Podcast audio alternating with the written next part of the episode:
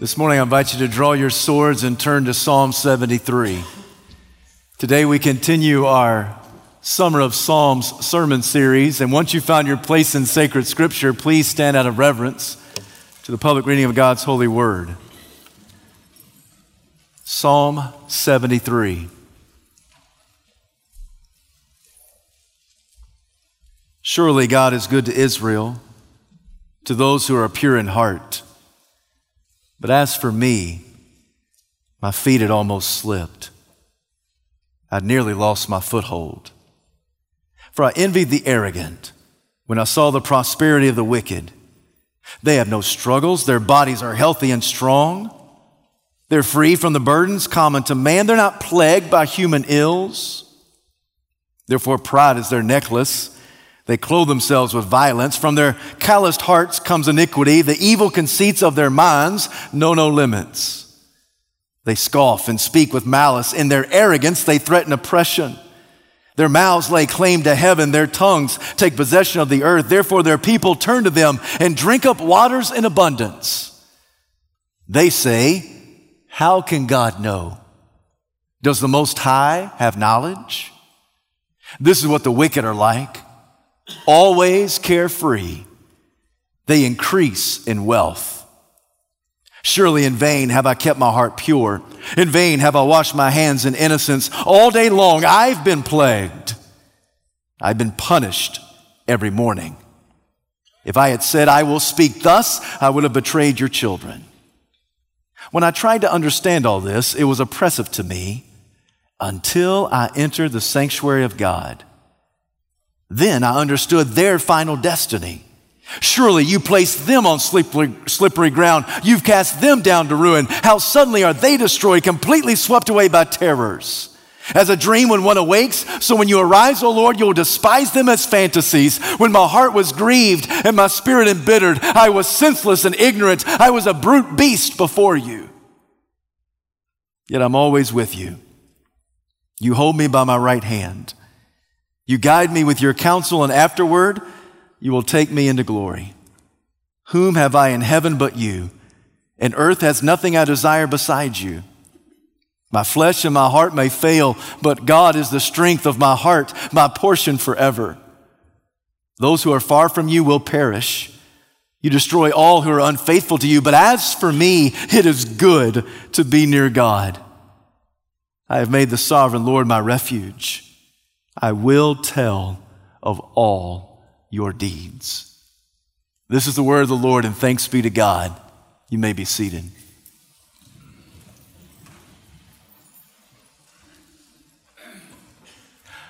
What do you do when the facts of life and the facts of faith don't measure up? What do you do when your spiritual experiences and your spiritual insight seems to collide? For example, we've been taught, and most of us want to believe, that God is good to the good guys and he punishes the villains. But what happens when you look around your world and it seems as if the wicked are winning and the righteous are suffering at the hand of God? What do you do when the facts of life and the facts of faith don't measure up? Maybe you've had moments of doubt, despair, depression in your life. Maybe it's been bone crushing. Maybe there have been times when you have doubted the goodness of God's character. You've questioned the truthfulness of God's word. Maybe there's been a moment when you've wondered if God was even aware of all the sordid affairs of the world. I don't know if you've had that experience. But the author of this psalm certainly had this experience. He starts with a strong statement of faith. Surely God is good to Israel, to those who are pure in heart. But he quickly follows that in verse 2 with uh, a statement of, of bone crushing doubt and despair. But as for me, my feet had almost slipped. I had nearly lost my foothold. I was about ready to throw in the towel, walk away, turn away from God. Why? Because the facts of life and the facts of faith just did not measure up. His spiritual experiences and his spiritual insight seemed to collide. These words are not spoken by some pagan. They're not spoken by even a nominal believer on the fringe of orthodoxy. No, these words are penned by the man named Asaph. Asaph is neither a pagan nor is he a nominal believer. Asaph was the worship leader in Israel. He was the Levite chosen by David to lead the nation in worship. He was the first one at the podium to welcome the worshipers. He was the George Beverly Shea of his day. He was the Bill Gaither, Michael W. Smith, Chris Tomlin of his time. He was the one that everybody looked up to, everybody wanted to emulate, everybody respected. This is Asaph. And in a moment of transparency, Asaph offers this psalm. And he speaks this bone crushing doubt. He gives the Sunday school answer at the beginning. It's a statement that is deep in theology. It's accurate in its biblical interpretation. Surely God is good to Israel. Israel is defined as those who are pure in heart. You'll recall what Jesus said in the Sermon on the Mount Blessed are the pure in heart, for they will see God. Surely God is good to his people. Surely a good God is good to good people. But Asaph was looking around and good things were happening to bad people and bad things were happening to good people. And what he had been told and taught is not something that was being played out for him to see. So the facts of life and the facts of faith, they did not measure up. They seemed to collide. They did not coincide one with the other. So because of that, he says, I nearly lost my foothold. My feet had nearly slipped. I nearly fell head over heels into the ravine of spiritual oblivion. I nearly just threw in the towel and walked away. I almost quit on God. You ever had an Asaph moment? You ask yourself, how could somebody find himself in this plight? Well, he gives an answer in verse 3 because I envied the arrogant. He said, I looked around at the wicked and they were getting away scot free. They have no struggles. Their bodies are strong. They don't get old and weak. They don't die. They don't get cancer. Their spouses don't die of brain tumors. Their children don't get diseases. They're not deformed. These are individuals who have families that are beautiful. The wicked, they're individuals who always land the good job. They live in the large house. They drive the fanciest of chariots. They always get the lucrative promotions at work. They're the guys and gals that get the athletic scholarships. They're the ones that get the full ride. They're the ones that are respected in our culture. They get away with murder. And nobody is there to reprimand them, correct them, or corral them. They say whatever they want to say, they do whatever they want to do, and no one ever puts them in their place. With calloused hearts, they do evil upon evil. In fact, their evil knows no limits. Pride is their necklace. They are clothed in arrogance, and nobody dares stand up to them. They get away with anything. They even mock God. They scoff at him. They wag their finger in his face. Now, Asaph had had some conversations with these wicked reprobates. He had engaged them in conversation. He had asked them, uh, Don't you care about what you're doing? Don't you know that God will one day get even with you and get back at you? Don't you know that payday comes someday? And they responded, How can God know? Does the Most High have knowledge? If your God is so good, and if he knows the evil that I'm doing, the wicked said, then why is it that he's not stepping in and doing something about it? Why is it that He's allowing me to go scot free? Why is it that He's allowing me to do whatever I want to do? And your good, gracious, sovereign God is not stepping in and doing anything about it. He's not stopping me. Does God know? Does your God have knowledge? The wicked said, I don't even think your God knows, and if He does know, I don't think He cares all that much. This is really bad theology. But this is the dribble that they were communicating. And they had throngs of people that followed them, and they drank up this nonsense like waters of abundance. And people followed the wicked. They, they followed these people who were, uh, uh, had no regard for God. And even Asaph was beginning to believe the bad theology. Maybe God doesn't know. Maybe God doesn't care. Because surely if he knew, he would step in and do something. Surely he would not allow them to persist in this evil arrogance. Surely if, if, if God was the sovereign, loving, good God of the universe, he would step in and do something because the wicked are not supposed to win and the righteous are not supposed to suffer, but clearly that's the way it looks. If Asaph was living in our day and time, he would ask the question, How can God know? Because if he did know, then why would he allow a million abortions every year? And why would he keep on allowing a million executions of those abortions every year? If God knows, and if he knows right from wrong, then why is it that God permits and allows drug dealers to live like kings? If God knows, if God cares, why is it that he allows our culture and our world to redefine marriage? If God was real, why wouldn't He step in and correct it? Why wouldn't He just zap a few people? Why wouldn't He just do something? If God was so knowledgeable and if He was so caring, why in the world does He allow the persistence of that which was once right now to be called wrong and that which was once wrong now to be called right? Why does He permit immorality to flood the gutters of our society? Why in the world does God allow this to continue on and on and on? What do you do when the facts of life and the facts of faith don't measure up? This is the conclusion that Asaph comes to. The wicked, always carefree, always increasing in wealth they don't have a care in the world. They don't have a worry in the world. And their bank account always gets bigger, not smaller. Bad things don't happen to them. Only good things happen to them. And a sure sign of God's blessing is monetary increase. And their bank accounts always increase. Always increasing in wealth. And here's the conclusion for himself In vain have I kept my heart pure. In vain have I washed my hands in innocence. All day long I have been plagued.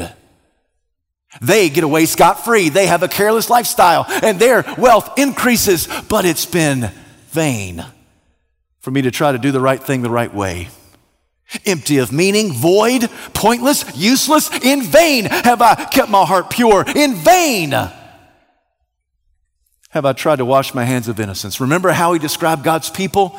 God is good to Israel, to those who are pure in heart. He comes to the conclusion that is all vain and rubbish. It is ridiculous for me to be pure in heart because God does not know, nor does God care. And God is asleep at the wheel, and He doesn't know anything that's going on in our world. Why? Because it's very clear that the wicked are winning. So he comes to the conclusion that all day long I've been plagued. All day long, I have been assaulted by the Holy One. He has permitted it, He has promoted it. All day long, I have been plagued. Now, you may be seated there listening to the words of Asaph and hearing the description that I just gave you, and you may sit there and think to yourself, now, Asaph, you're not being objective about this. In fact, you're not even being realistic about this. Because clearly, let's just have a touch of reality. There are times that wicked people get cancer. There are times that those who don't love the Lord, they lose their jobs too. There are times when their children get diseases. There are times when uh, they don't live in the big house and drive the fancy chariot. There are times when they struggle with the same struggles that you and I have. There are times that God steps in and seems to deliver some retribution to them. There are times when that happens. Asaph, you're not being objective. And if that's your conclusion, you're exactly right. Asaph's not being objective, and he's not being realistic. But poetry is not objective, and neither is life. One of the common threads of life and poetry is this perception is reality. How a person perceives life, that's reality to them. You've been in those conversations when somebody is, is just kind of ranting and going off like Asaph's going off, and you try to reason with them and say, Oh, but Asaph, it's really not that bad. You ought not think that way. Oh, Asaph, you shouldn't feel that way. Oh, Asaph, let me give you evidence A, B, C, and D, and it will clearly convince you that it's not as bad as you think it is. And if you have those conversations, either you or that other person eventually throws up their hands and walks away in despair. Because it's very hard to rationalize with somebody who's not really being objective. He's not really being realistic. It's counterintuitive to try to be objective with someone who's not being objective. And Asaph is just being real because perception is reality. This is one of the reasons why we love the Psalms. This is one of the reasons why we're drawn to them because they're raw emotion. What Asaph feels, that must be real. And so that's how he presents it. He presents it that the wicked are getting away scot free. They have no cares. They, they have no cares. They have no struggles. They have no sickness. They have no diseases. They have bigger bank accounts and they have a life of carefree. But as for me, it's all vain, empty, and pointless for me to pursue God because God doesn't know and God doesn't care. Asaph is not angry at the wicked. Asaph is angry at God because God's not acting the way Asaph wants God to act. You ever had an Asaph moment? You ever, ever had a moment when God doesn't act the way you think he ought to act? Well, if I was king for a day, this is what I would do. I would fix that problem. I would correct that issue. I would right that wrong. If I was king for a day, God, God, if you want my opinion, I'll give it to you. And even if you don't want my opinion, I'll still give it to you anyway. Because if I were king for a day, this is what I would do. We get frustrated at God when God doesn't act the way we expect Him to act, hope Him to act, want Him to act, believe Him to act. We get frustrated when the facts of life and the facts of faith don't measure up. This is Asaph bone crushing despair and doubt. He questions the truthfulness of God. He, he wonders if God is even awake or aware of what's going on. Because it looks like, it looks like, God, your people are struggling. And it looks like people who have no regard for you, they're living a life of carefree ease. If the psalm ended at verse 15, it'd be a rather depressing psalm. And the point of the psalm, if it ended in verse 15, would be something like this a, a disgruntled believer frustrated with the discrepancies of life. That would be the description of the first 15 verses. It's a disgruntled believer that's frustrated with the discrepancies of life. It doesn't make sense. God, you're not acting the way I think you need to act. But everything in the psalm hinges on verses 16 and 17. I tried to understand all this, but it was oppressive to me until I entered the sanctuary of God. Then I understood their final destiny. You've put them on a slippery slope. Surely they will come to ruin quickly, decisively. Quickly they will come and be destroyed. For God, you despise the wicked as much as I despise the wicked. They're like a, a, bad dream to you. They're like a fantasy that when one wakes up, he just quickly dismisses it. So, Lord, there's going to come a day when you will dismiss the wicked. Oh God, when I was grieving and when I was embittered, I was arrogant, I was ignorant, I acted like a brute beast in front of you. Oh Lord, please forgive me for all the things I said and the things that I thought, the things that I felt, the things that I did. Oh Lord, I was nothing more than just a brute beast before you. Okay, either Asaph had a amazing transformation or he is schizophrenic. It's one of, one of the two. Because for the first half of the psalm, it is like, my feet have almost slipped. God, you're not fair. Uh, you're giving good blessings to bad people, and you're giving bad things to good people, and the wicked are advancing their cause, and the righteous, oh, it's in vain that we even pursue you. And then something happens, and everything changes. No longer are my feet about to slip, but you're going to put them on a slippery slope. Not am I going to be ruined, but they are going to be ruined. And he gets to the point where he says, Lord, please forgive me because when I was grieving and when I was bitter and when I was frustrated, I was nothing more than a brute beast before you. I was saying things that I really ought not have even said to begin with. And Lord, please be gracious to me. What changed? What's the key of the transformation in Asaph's life?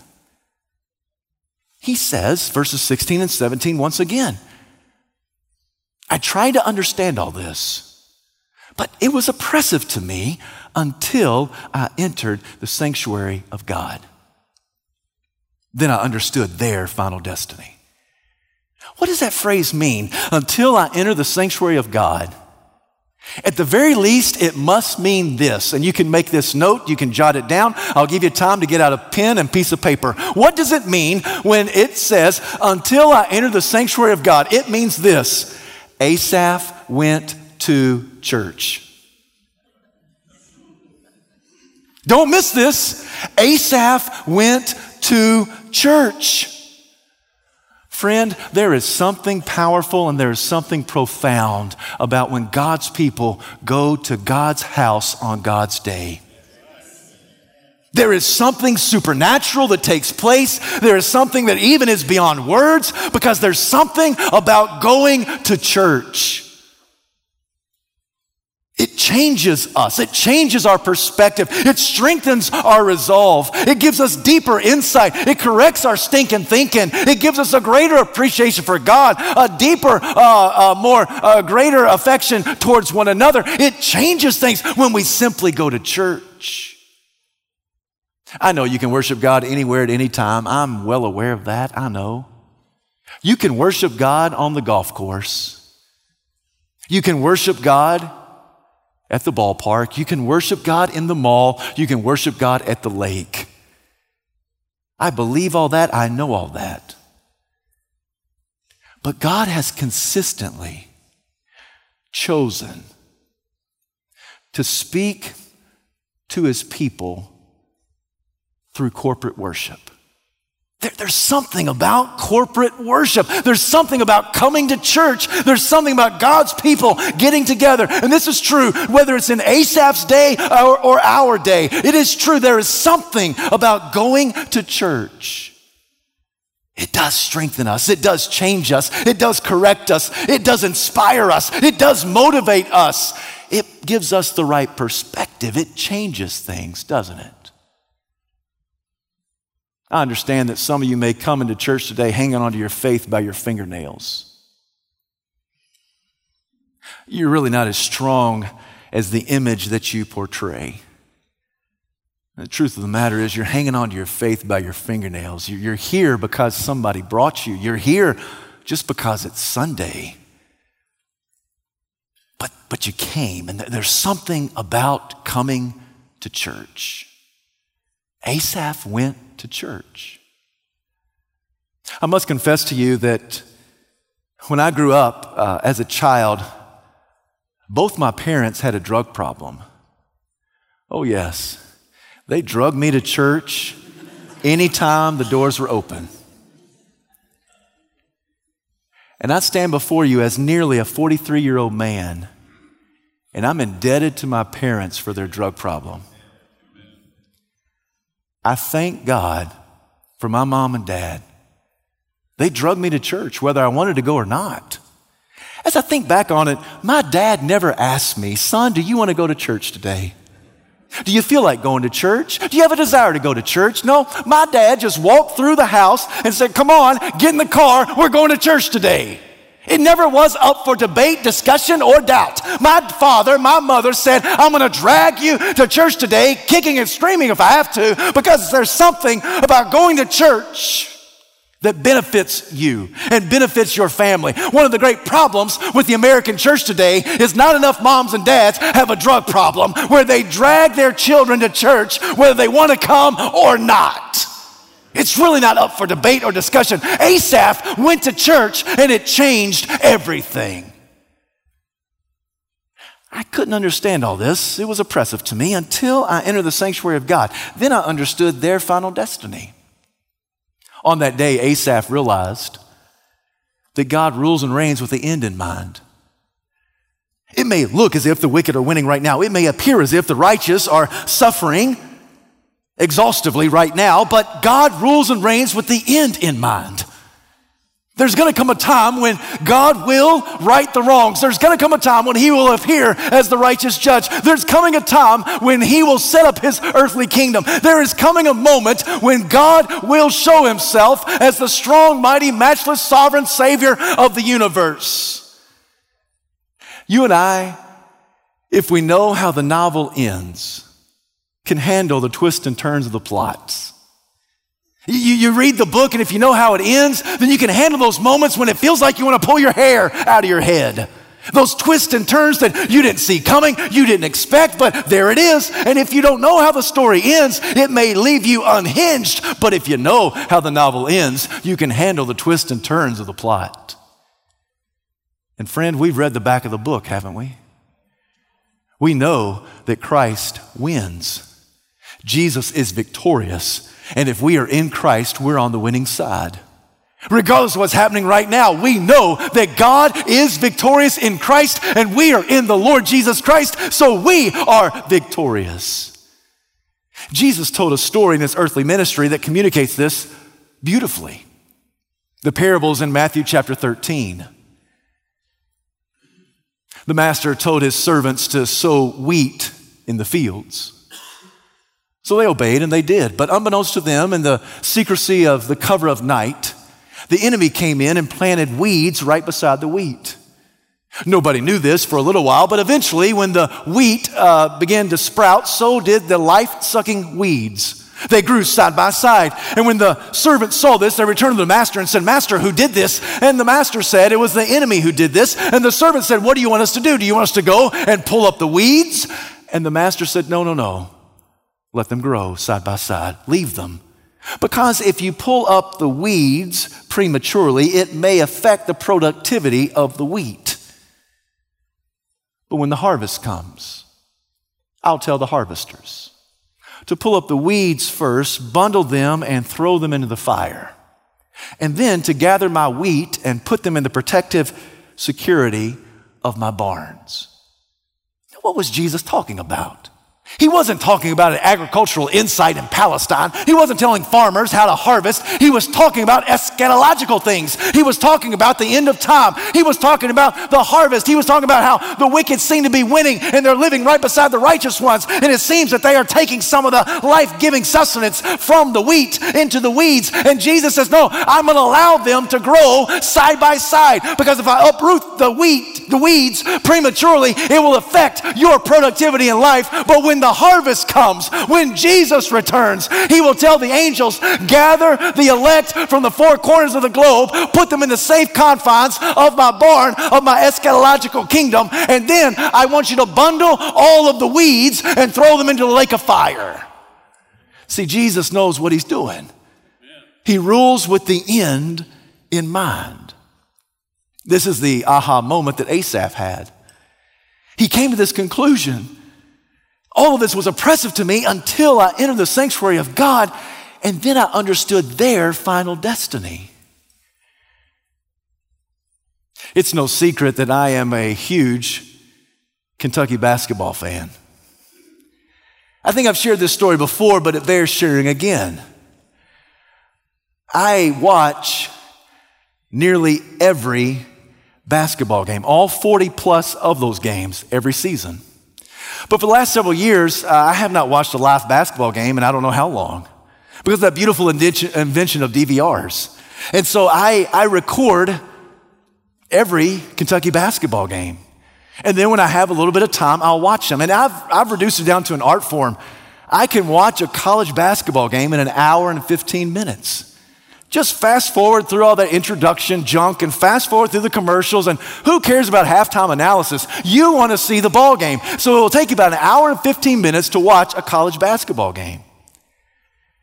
And even as I watch that game, there have been times when I've had a conversation with the television. There have been times when I've spoken to that McDonald's All American who missed the jump shot. How in the world could you miss that jump shot? You've been hitting that jump shot since you were 12 years old. There are times I have even spoken to the referees. How in the world could you make that call? Clearly, it was not a charge, it was a block. And there are even times I'll even speak to coach. Coach, why in the world do you make that stupid substitution? You make like $5 million a year. I can make a better decision than that. There have been times when I have had a heated conversation with the television. Several years ago, I came to this conclusion you know, it's really ridiculous for me to get so stressed out about a ball game. So even though I record all of them, there are times when even still I'll get a little anxious about the ball game. And this is what I'll do sometimes If I find myself getting stressed, I'll just fast forward to the very end of the game. And if I see that Kentucky wins the game, then I'll rewind it and I'll watch it. It's amazing when you watch a game from finish to start instead of watching it from start to finish. Because you know, when that McDonald's All American misses that shot, if you already know how the game ends, you don't get upset. Not everybody can hit every shot. I mean, don't be ridiculous. And when the referee misses that call, cut him some slack. Everybody makes mistakes from time to time. We all know that it was not a charge, it was a block. We, we understand that, but we know how the game ends. And when coach, oh, bless his heart, when he makes a silly substitution, you know, he probably is pretty stressed out right then. I, I don't know. He's probably unnerved in that moment. And so uh, just cut him some slack. He, he's okay. He does all right. Why? Because we know how the game ends. This is what Asaph concludes. All of this is oppressive to me until I enter the sanctuary of God. And then I understood their final destiny. I know how the game ends. I've read the back of the book. I know how the novel concludes. So, because I know how the novel concludes, I don't get stressed out with the twists and turns of the plot. Because I know how the game ends, it's okay if there's a missed shot, a bad call, or a silly substitution. Because we know how it all ends. Now, you may be sitting there thinking to yourself, uh, that's a cute story and that's a good little truth. But, Pastor, I've been coming to church all my life and I'm still stressed out. Pastor, I've been coming to church all my life and I still doubt sometimes and I still question the truthfulness of God's word and I and I, and I wonder if God is aware of all the things that are going on. And I do wonder, does God know and does God care? Pastor, if you're telling me all I got to do is come to church, I've been doing that all my life. Is that all you got? Well, my friend, let me add this.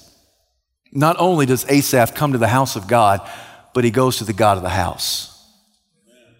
It's one thing just to come into the house of God, it's another thing to take your doubts to the God of the house.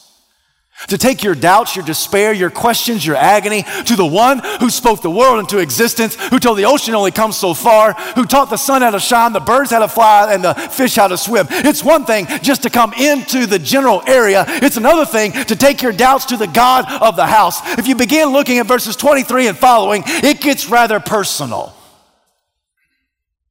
You have guided me. Your hand is upon me. Whom have I in heaven but you? Earth has nothing I desire beside you. My heart, my flesh may fail, but God, you are my strength and my portion forever. Can you say that this morning? I mean, you may be struggling. You, you may be wondering, how do I handle life when the facts of life and the facts of faith don't measure up? How do I handle when God doesn't act the way I want him to? Yes, come to the house of God, but also come to the God of the house. Can you say to God today, Whom have I in heaven but you? Earth has nothing I desire besides you. My heart, my flesh, yes, it may fail, but you are my strength and my portion forever. Oh God, you have guided me and you have held my right hand and you're not going to stop. So I come to you as a desperate worshiper. I come to you as one who is a, a sheep of your pasture. I come to you longing for you to still guide me and lead me and protect me. Oh God, I bring all of my doubts to you. I can take you to the place where the lunch took place 21 years ago. It was a table for two. It was on the back porch of my grandmother's house. My grandmother wanted to have lunch with me 21 years ago before I went to seminary, before I got married. I remember two things about that infamous lunch. The first one is this she made the best fried chicken I have ever eaten. I knew I was going to be a minister because I love the Baptist bird. And my grandmother could fry up that Baptist bird like nobody's business. And I remember, I think the two of us, I think we ate the whole chicken that day. I remember a second thing about that lunch. It's far more profound than fried chicken, I'll go ahead and tell you. In the course of the conversation, she said, Davin, I want you to look at me because I need to tell you something. I said, Yes, ma'am. She said, God has his hand on you. I said, Yes, ma'am. God has you by your right hand. I said, Yes, ma'am. She said, Now look at me. Don't you ever forget this. I said, Okay. And so I locked eyes with my grandmother. And she looked at me and she said, Don't ever let go. I said, Yes, ma'am. That conversation was 21 years ago, and I still remember it like it was yesterday. My grandmother has gone on to glory. One day I'll see her again.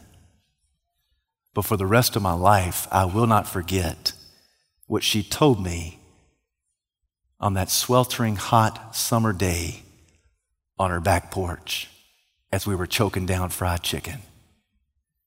God has you by the right hand. Don't let go. Friend, you may be in here today hanging on to your faith by your fingernails. I want to tell you what Asaph learned. I want to tell you what my grandmother reminded me. God has you by the hand. Don't ever let go. So, verse 28, Asaph concludes But as for me, it's good to be near God. This is the second time you've heard that phrase, but as for me, you heard it in verse 2. But as for me, my feet had almost slipped. And here in verse 28, but as for me, it is good to be near God. How can a person go from saying, but as for me, my feet had almost slipped, to, but as for me, it's good to be near God? How does that happen? I'll tell you how it happens. Asaph went to church. And when he went to church, he didn't just go to the house of God, he went to the God of the house. And it was very personal, it was very genuine. And he said, God, I need thee. Oh, I need thee. Every hour I need thee. So bless me now, my Savior. I come unto thee. What do you do when the facts of life and the facts of faith don't measure up? This morning, I want to challenge you to draw near to God, and He will draw near to you. You can be as close to God as you want to be. The person most responsible for your spiritual walk with the Lord is the person seated between the individual on your right and on your left. It's you. You can be as close to God as you want to be. In those moments, when spiritual experience and spiritual insight seems to collide, in those moments when the facts of life and the facts of faith don't measure up, in those moments of despair and doubt and depression, in those moments, don't just go to the house of God, but go to the God of the house and draw near to Him. And I promise you, He will draw near to you. But as for me, it's good to be near God. I don't know about you, but I could come to that same conclusion. When I am near God, I'm a more faithful follower of Christ. When I am near God, I'm a more loving husband. When I am near God, I'm a more compassionate father. When I am near God, I'm a more effective preacher. When I'm near God, I'm a more tender pastor. When I am near God, I'm more eager in evangelism. When I'm near God, I'm more obsessed with obedience. When I'm near God, I make Him more of a priority. I can always tell if I'm near God or far from God. All I got to do is just evaluate my living. I think that's true not just of me, but also of you. And I can come to the same conclusion Asaph comes to, but as for me, it's good to be near God. Draw near to God, and He will draw near to you. Heavenly Father, we bow before you. We give this invitation. Will you please draw us close to your precious bleeding side? Will you please draw us close to the cross where thou hast died? Please draw us unto you And help us to declare today that you are our strength and our portion forever. In Jesus' name we pray. Amen.